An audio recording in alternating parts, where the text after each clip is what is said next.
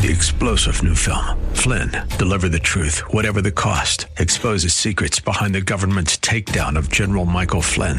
Flynn knew what the intel world had been up to. He ordered the first audit of the use of contractors. This set off alarm bells. He told the truth. He was the most dangerous person for Donald Trump to hire. They had to get rid of Flynn.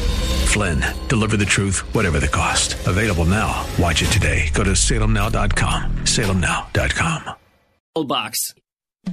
The following program is sponsored by the National Prayer Chapel.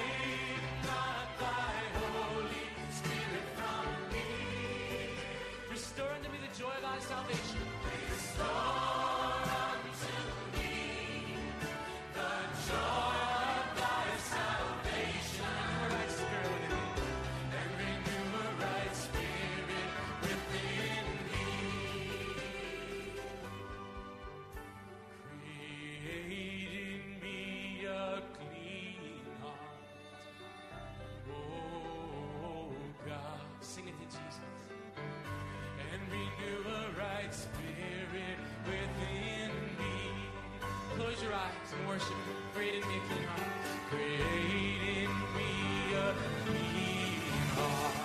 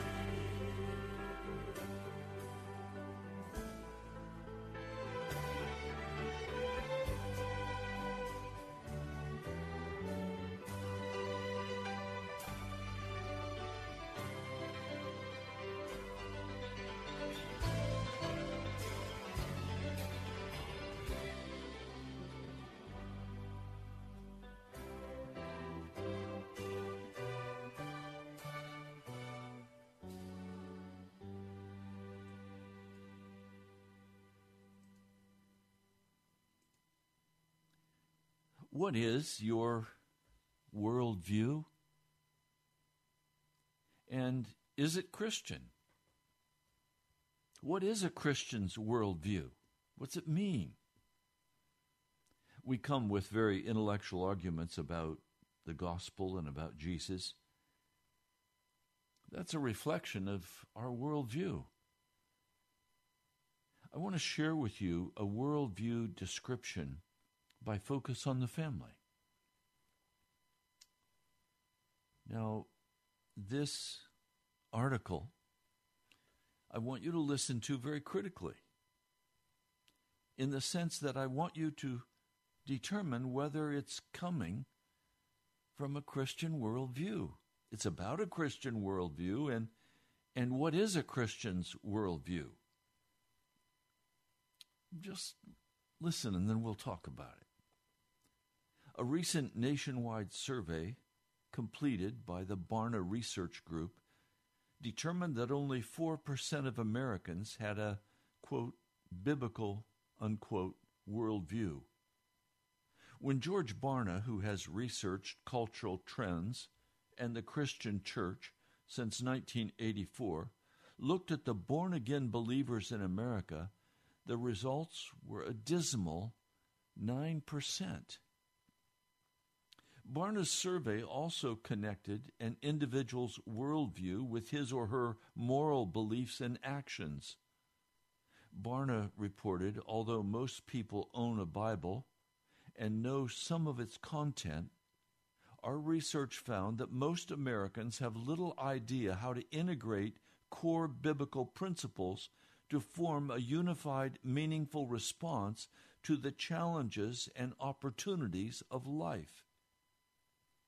I want to stop just a minute. Let me read that sentence again. Although most people own a Bible and know some of its content, our research found that most Americans have little idea how to integrate core biblical principles to form a unified and meaningful response to the challenges and opportunities of life. I listen to that and I say, What? What's he saying? Unpack that for me. Well, his assumption, George Barna's, is that we must integrate core biblical principles to form a unified and meaningful response to the challenges and opportunities of life. I would suggest to you that that way of speaking and that perception is a worldview that is not Christian. That's a secular way of speaking, and it's a secular worldview. We who follow Jesus Christ do not follow a set of principles and integrate them into our already existent worldview so that we will then have a meaningful response to the challenges and opportunities of life. The Christian walk is not about having a meaningful response to the challenges and opportunities of life. That's a false, secular worldview. Now, part of what is so disturbing to me, and I'm going to share this very frankly with you, he's going to go on and speak about focus on the family. And from their perspective, I don't think focus on the family, even though they have done much good in our culture, particularly when the original president was there. I don't think focus on the family has a Christian worldview anymore. And I would suggest that most churches and most pastors and most Christians do not have a biblical worldview. His research said only 6%. I would suggest it's even less than that. But let me continue. A worldview is the framework from which we view reality and make sense of life and the world.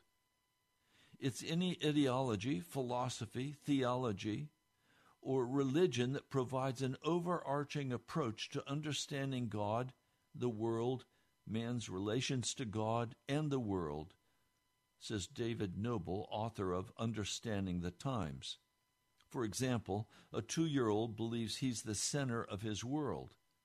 A secular humanist believes that the material world is all that exists, and a Buddhist believes he can be liberated from suffering by self purification. Someone with a biblical worldview believes his primary reason for existence is to love and serve God. Again, I can't agree with his worldview.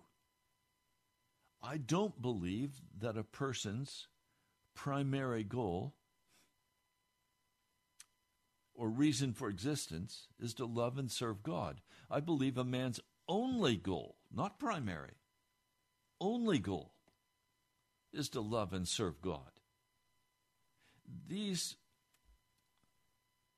these mental constructs, these ways of speaking, reflect a great deal of education, but they also reveal a great deal of compromise with the modern world.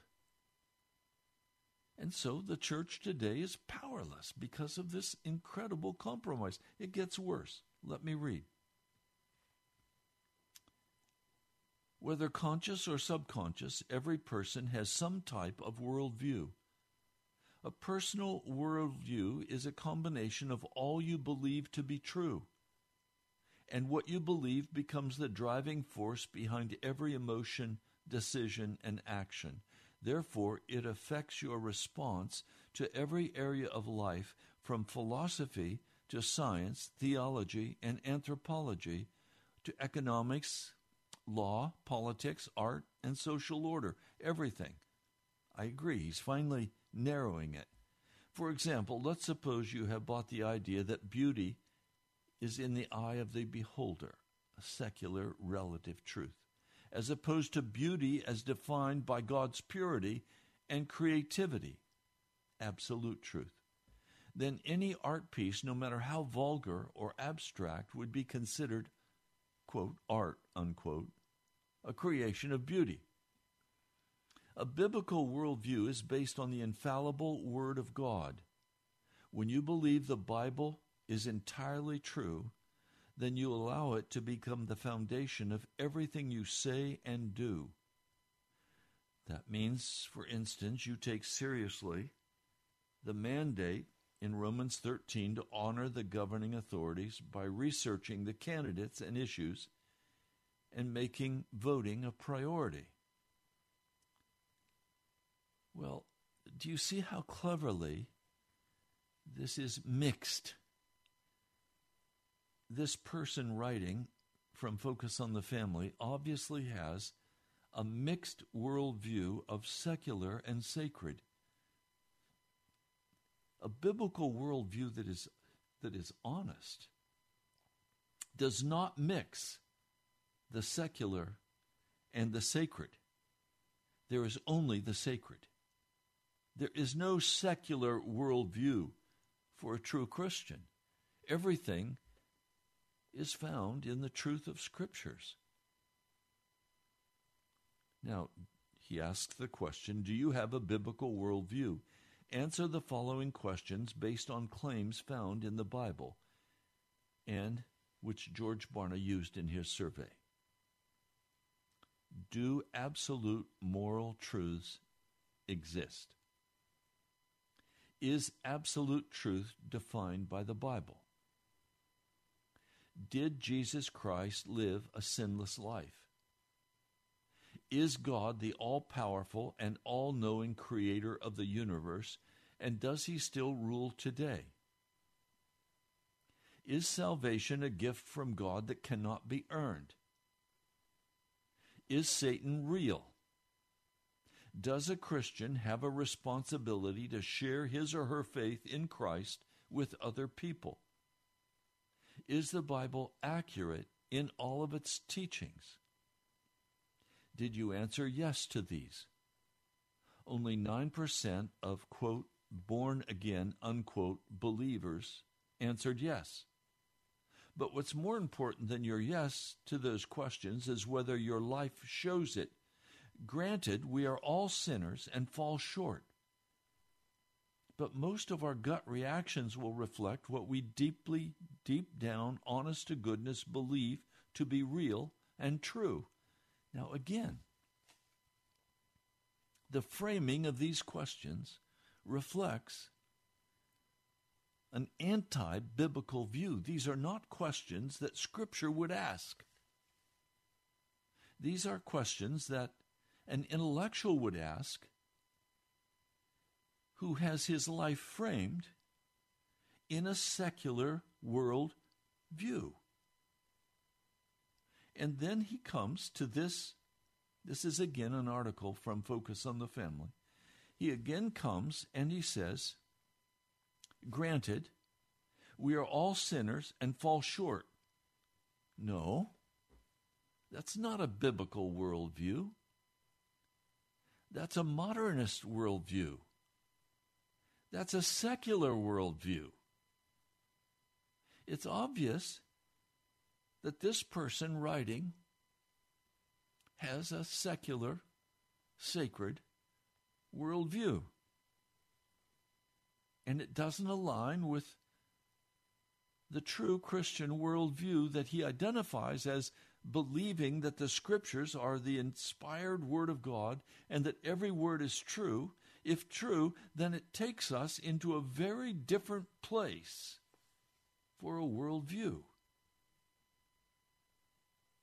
Here's the big problem, he writes. Non biblical worldview ideas don't just sit in a book somewhere waiting for people to examine them. They bombard us constantly from television, film, music, newspapers, magazines, books, and academia, and I would add, from the pulpits and the books written by Christian authors in America. For example, most Christians would agree with 1 Thessalonians 4 3 and other scriptures that command us to avoid sexual immorality. But how often do Christians fall into lust or premarital and extramarital sexual sin? It is simply because they are weak. Is it simply because they are weak when tempted? Or did it become much earlier with the seduction lies from a sexualized society? Well, I answer the question yes. It came from a church who holds a secular, secularized worldview of reality. And it's horrific. It's, it's destroying the American Christian church. And it's almost totally succeeded. Now he asks the question why does a biblical worldview matter? If we don't really believe the truth of God and live it, then our witness will be confusing and misleading. Most of us go through life not recognizing that our personal worldviews have been deeply affected by the world. Through the media and other influences, the secularized American view of history, law, politics, science. So God has made effect, God and man affects our thinking more than we realize. We then are taken captive through hollow and deceptive philosophy, which depends on human tradition and the basic principles of this world rather than on Christ. Colossians 2 8.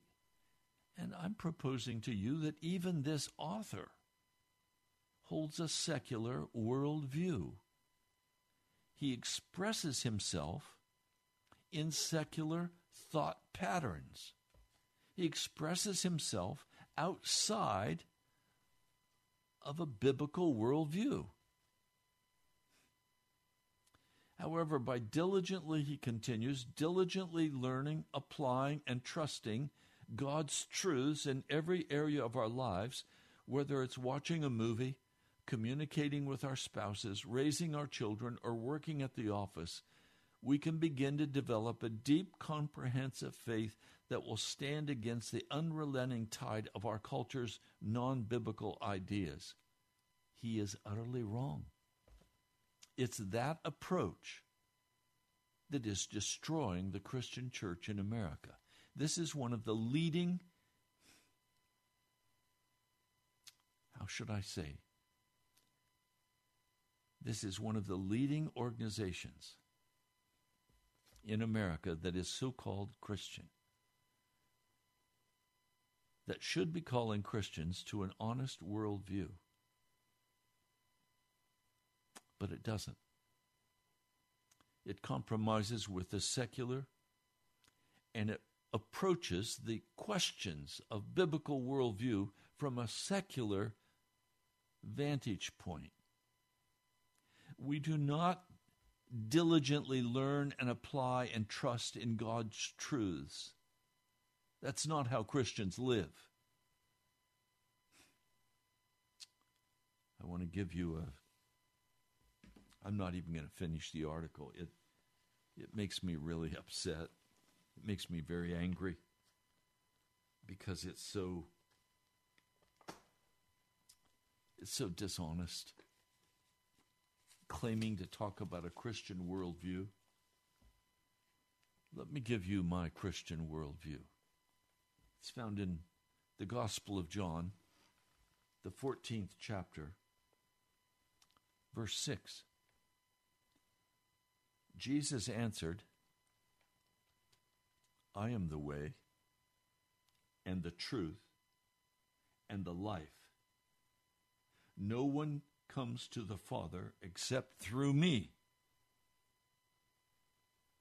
That's my worldview. Jesus.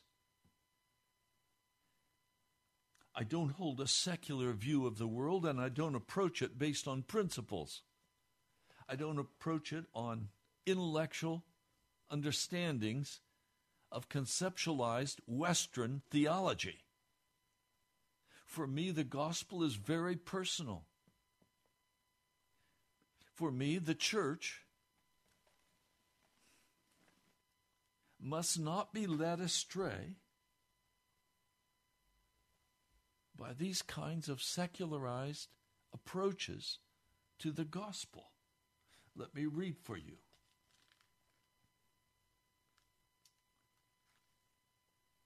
I'll read for you Colossians, the second chapter. My purpose, verse 2, is that they may be encouraged in heart and united in love so that they may have the full riches of complete understanding, in order that they may know the mystery of God's name, namely, Christ, in whom are hidden all the treasures of wisdom and knowledge. Everything is found in Jesus Christ. I tell you this so that no one may deceive you by fine sounding arguments. Verse 6 this is Colossians 2, verse 6. So then, just as you received Christ Jesus as Lord, continue to live in him, rooted and built up in him, strengthened in the faith as you were taught, and overflowing with thankfulness. See to it that no one takes you captive through hollow and deceptive philosophy, which depends on human tradition and the basic principles of this world rather than on Christ. For in Christ, all the fullness of the deity lives in bodily form, and you have been given fullness in Christ, who is the head, over every power and authority. In him, you were also circumcised in putting off the sinful nature. Now, Focus on the Family wants to play the game that you cannot put off the sinful nature. You're always going to be a sinner. And they say, uh, granted, we're all sinners. That is the secularized Christian worldview of the church today, and it has resulted in almost the total destruction of the church. John Wesley would never have agreed with that position. George Whitefield, the great Reformed revivalist, would never have agreed with that position. Jonathan Edwards, the writer of that sermon, Sinners in the Hands of an Angry God, would never have agreed with this secularized view of the, of the gospel. Would never have agreed with it. In him, you were also circumcised in putting off the sinful nature, past tense not with the circumcision done by the hands of men, but with the circumcision done by Christ, having been buried with him in baptism and raised with him through your faith in the power of God, who raised him from the dead. You notice it's not by spiritual principles, it's not by intellectual arguments. And I know today many churches have their their workshops and their seminars on all the principles of the biblical faith. So they secularize them, they intellectualize them, they can them, and then try to feed them as food to the children of God. And in their compromised state and in their intellectualized secularism of the gospel, they have robbed the gospel of all of its power. So the blood of Jesus has no power. This is evil. It's destroying the Christian church in America. Notice, when you were dead in your sins and in the uncircumcision of your sinful nature, God made you alive with Christ.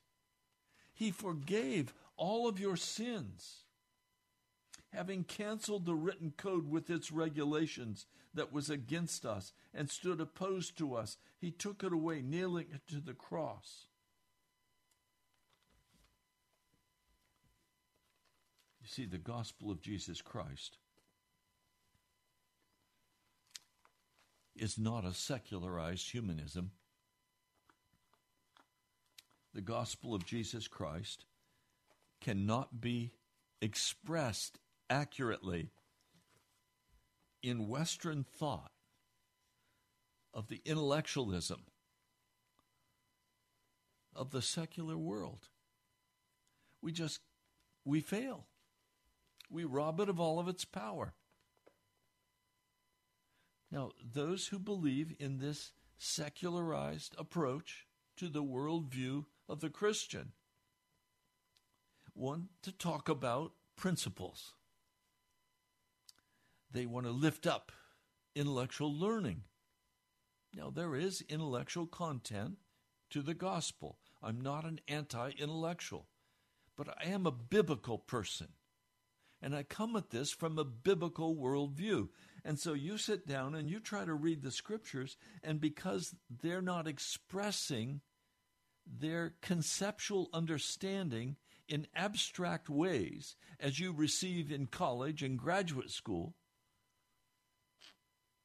as you receive as you sit and drink in the wickedness of the television and the sports world, as you go to the church and there again you received the secularized sacred gospel of Jesus, robbed of all of its power.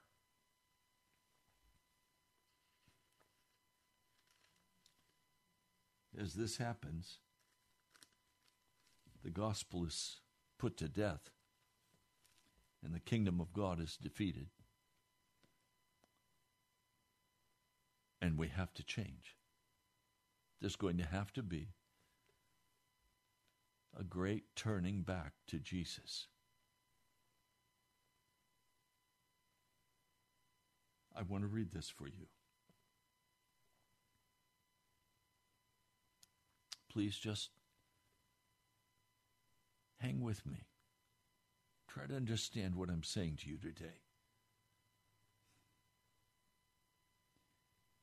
Chapter 6, the book of Romans. Shall we go on sinning so that grace may increase? By no means. We died to sin. How can we live in it any longer?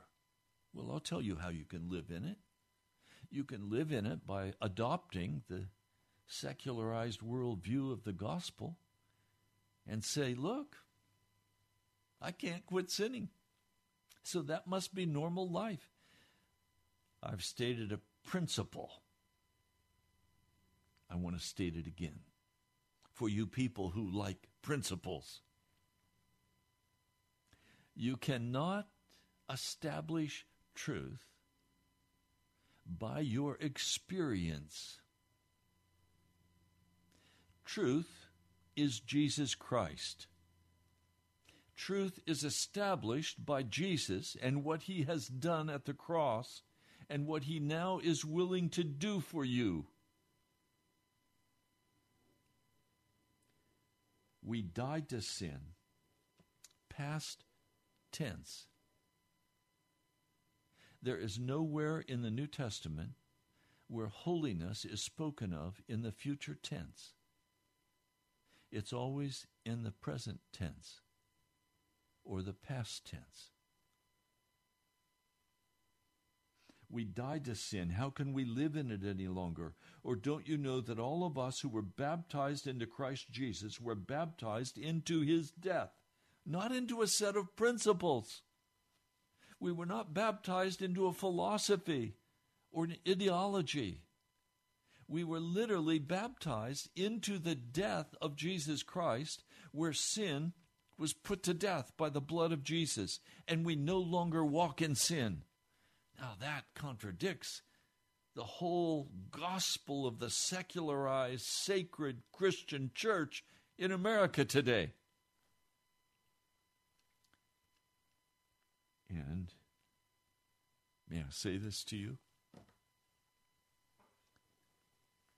Most of us have been spoiled and destroyed from being able to receive the gospel of Jesus Christ because the only way we've heard the gospel has been from a secularized vocabulary and perspective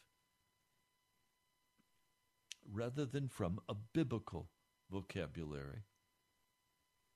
And because of that, the modern translators have even gone in, including the King James Version, brothers and sisters, and translated the scriptures from that secularized Christian worldview that has only become worse and worse with time until today.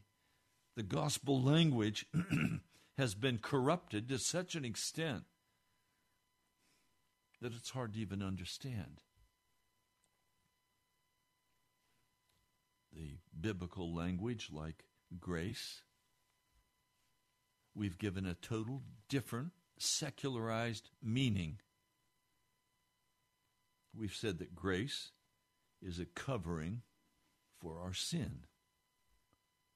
Nowhere in the scriptures is that taught. Just the opposite. According to Titus, grace is granted to us to teach us to say no to ungodliness. It's not a covering, it's a way of teaching us to walk in the fullness of Jesus, in righteousness. The word justification. It's been corrupted. It today means a legal decision to forgive your sins with no regeneration, with no change in your life. There are some who even want to insist that you have to be saved before you can be justified.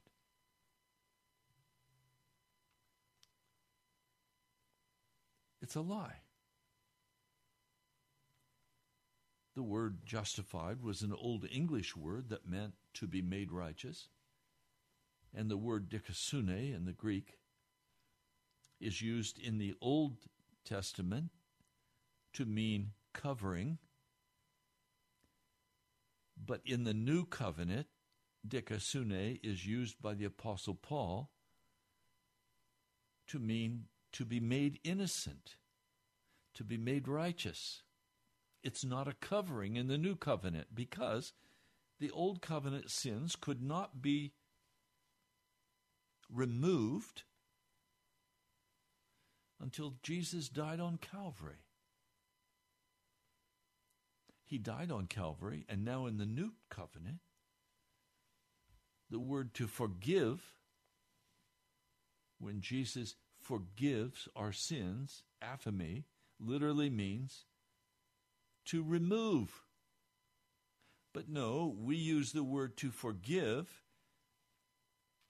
in justification, meaning no change takes place. You're still a sinner, but now your sin is covered. And when Jesus looks at you, he doesn't see you, he sees himself. This is the secularized worldview and the argumentation of those who come to the Christian gospel with that secularized language in view. And it's evil. And it has destroyed and sent to hell countless numbers of men and women who could have been saved had they been taught the truth of Jesus as it is in Jesus.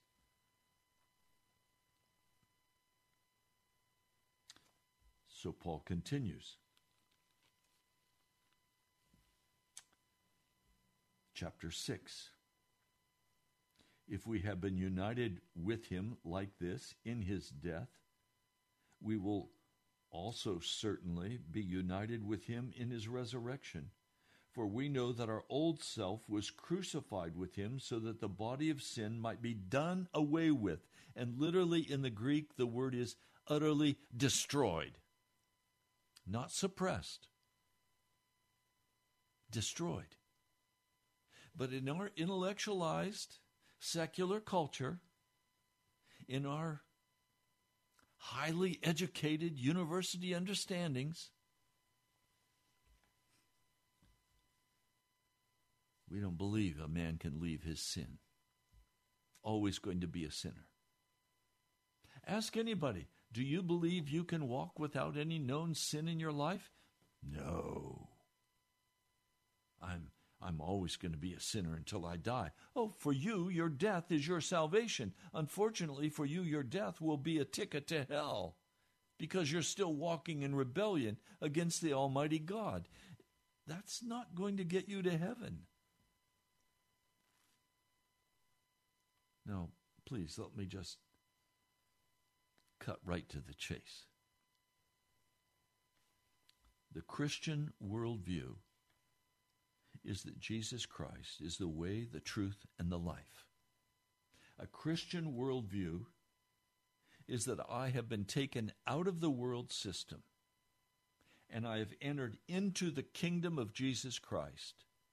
And I've entered in by the blood of Jesus, and He has circumcised me, and He has removed sin from my heart, and from my being, and from my life. And according to Paul in chapter 6, he has utterly destroyed even the old man of sin that was residing in me. And now I walk clean. Oh, I'm still immature, but immaturity is not a sin. Sin, according to First John, is rebellion against God. It is a voluntary rebelling against God and going my own way. So, a Christian worldview is that a man enters into Jesus Christ and he is freed from all sin. And now his chief goal, his only goal, is to continue in Jesus Christ, to love and serve in the kingdom of God, and to bring as many others into that kingdom of God as is possible as we are anointed and empowered by the Holy Spirit.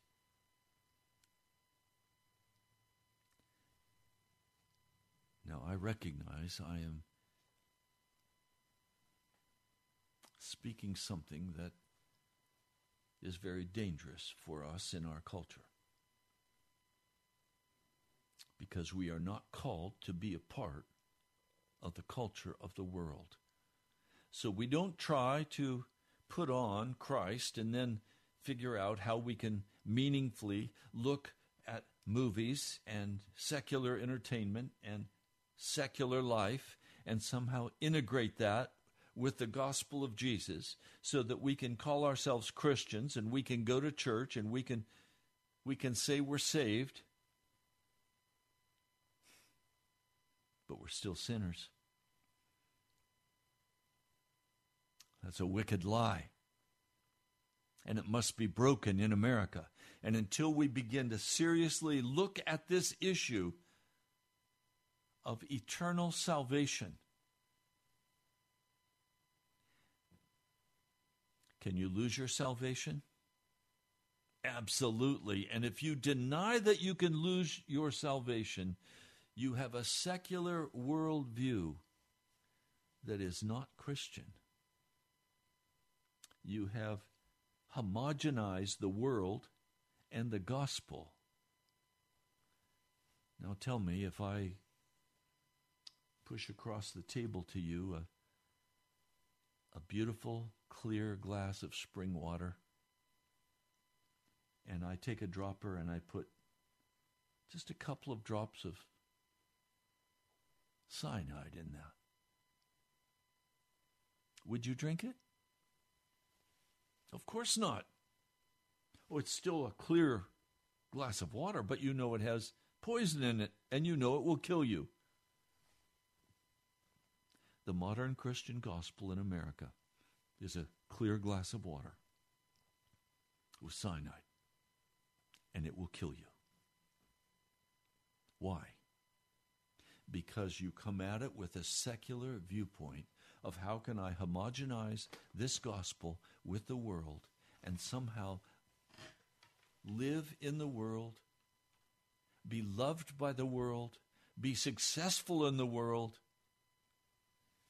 and still go to heaven. That's called compromise. Let me read it for you. In the same way, this is verse 11. In the same way, count yourselves dead to sin, but alive to God in Christ Jesus. Therefore, do not let sin reign in your mortal body. Present tense. Don't let sin reign in your mortal body so that you obey its evil desires. Don't tell me you can't turn from your sin. You're lying. You've not come to Jesus yet. You're still not saved. If you're saved, you're saved from your sin. Do not offer the parts of your body to sin as instruments of wickedness, but rather offer yourselves to God as those who have been brought from death to life, and offer the parts of your body to Him as instruments of righteousness or innocence. For sin shall not be your master, because you are not under law but under grace. Remember, grace teaches us to say no to ungodliness. So, let me ask you the very simple question What is your worldview? Do you have a homogenized worldview of the world and of the Christian gospel that allows you to participate in all of the sports, the Indy 500, the the football, the basketball, the professional sports that lets you drug and drink and party that lets you go enjoy life, quote unquote? Or are you sold out for Jesus? And now you work in a job where He flows financial resources to you, and you work in that job as a minister of Jesus Christ to bring men and women unto the kingdom of God.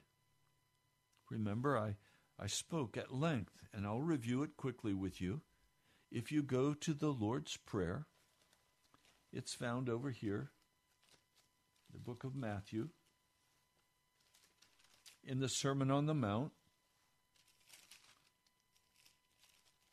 It's the Our Father. Our Father, who art in heaven. In other words, I'm part of a family. I'm not a loner. Our Father. Hallowed be thy name. In other words, thy name must be held up as holy. And I'm to participate in that, to determine in every way I live, to make sure that the name of God, the name of our Father, is upheld as holy, righteous, innocent. Your kingdom come, your will be done on earth as it is in heaven. What is God's will? That his kingdom come. He's holy. He wants his kingdom to come upon the earth. Read the rest of chapter 6, Matthew chapter 6, Matthew chapter 7, and you'll see very clearly that this Lord's Prayer is then expanded in the next words and chapter. In other words, from a Christian worldview, I have one task, and that is to lift up the name of Jesus, to make certain that the name of my Father is kept holy, to bring people to the kingdom of God, for that is the purpose of God. If I pray, Your kingdom come, Your will be done on earth as it is in heaven, and then I say, That's about my job and that's about my life, and I'm asking Him to give me success. You will have a curse placed on your life. Because you are not holding up the name of God as holy. You are fulfilling your own desire and your own wishes, and you're using a homogenized gospel to do that.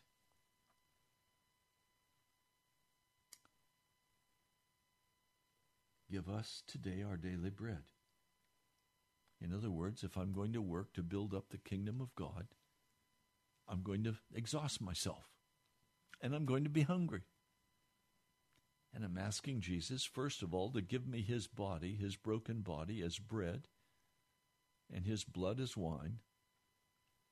But I'm also asking him to give me the bread from giant grocery store or whatever grocery store you go to, the resources to be able to take care of my physical body so that I can serve in the kingdom of God in righteousness and holiness and bringing other people into that glorious kingdom of deliverance from all known sin, walking clean.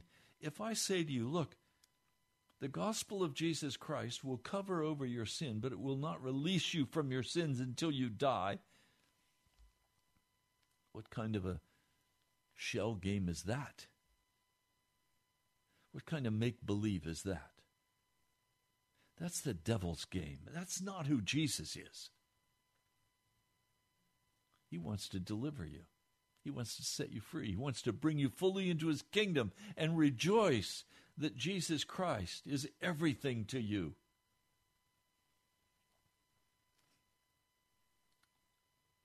Verse 24 No one can serve two masters. Either he will hate the one and love the other, or he will be devoted to the one and despise the other. You cannot serve both God and money. I meet so many people who are serving God and money, God in our culture. They want to participate in all of the all of the things of this world. They don't recognize they've been called apart. They've been set apart by the gospel of Jesus Christ. Enter through the narrow gate, that is the suffering gate. Why is it suffering? Because it's not the broad way of the world. And you'll be scorned. You'll lose friends. You'll even probably lose family. Jesus did not come to bring peace on the earth. He came to bring division between the righteous and the unrighteous. For wide is the gate and broad is the road that leads to destruction, and many enter through it. But small is the gate, or groaning is the gate, and narrow or suffering the road that leads to life, and only a few find it. Watch out for false prophets. Well, these false prophets are all over in our church today, and they are teaching a gospel that is no gospel. They are teaching that you cannot leave your sin, that you will always be a sinner. Just do the best you can. That's flesh. That's not spirit. There's a desperate lack of biblical understanding, a desperate lack of reading the Word, of living in Jesus, of thinking that they can use Jesus or you can use Jesus to build up your worldly kingdom, thinking that you can homogenize the gospel of Jesus with the gospel of the world and come up with a Christianity that somehow works to allow you to continue walking in your sin and still call yourself a Christian. I don't like what I read to you today from Focus on the Family. It's obvious that Focus on the Family has adopted a secularized Christian worldview, as has George Barna, and as has the majority of those who call themselves Christians today.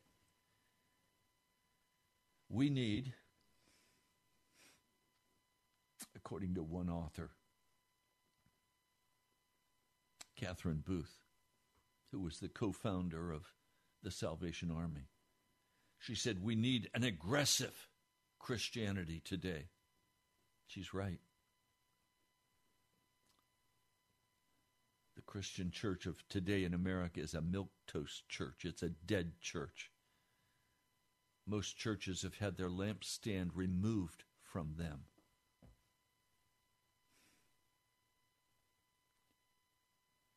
Hope this has been helpful to you today to define a Christian worldview. It is out of that understanding that you will live your life, and it's out of that understanding that you will either be saved or lost in the end and enter into hell or heaven. And it's not an intellectual argument, it's a person, it's Jesus.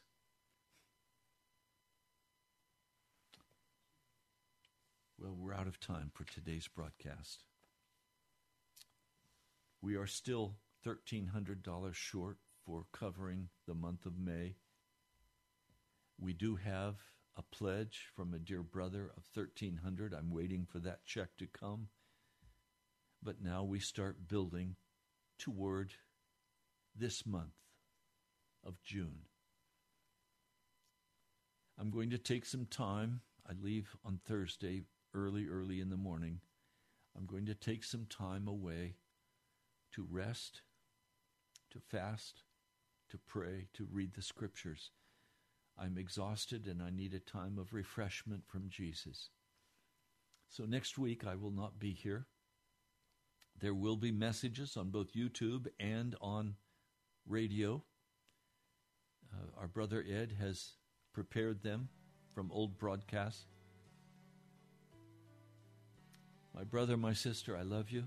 I spoke today out of a heart of love and compassion and mercy for you. I'd love to hear from you. You can write to me at the National Prayer Chapel, Post Office Box 2346, Woodbridge, Virginia 22195. Or go to our webpage, nationalprayerchapel.com. There you can listen to the broadcast again and you can give online. I want to thank those of you who covered last month. I couldn't do it. Jesus moved in your heart, and I'm very grateful. God bless you, my brother, sister. I love you. I'll talk to you soon.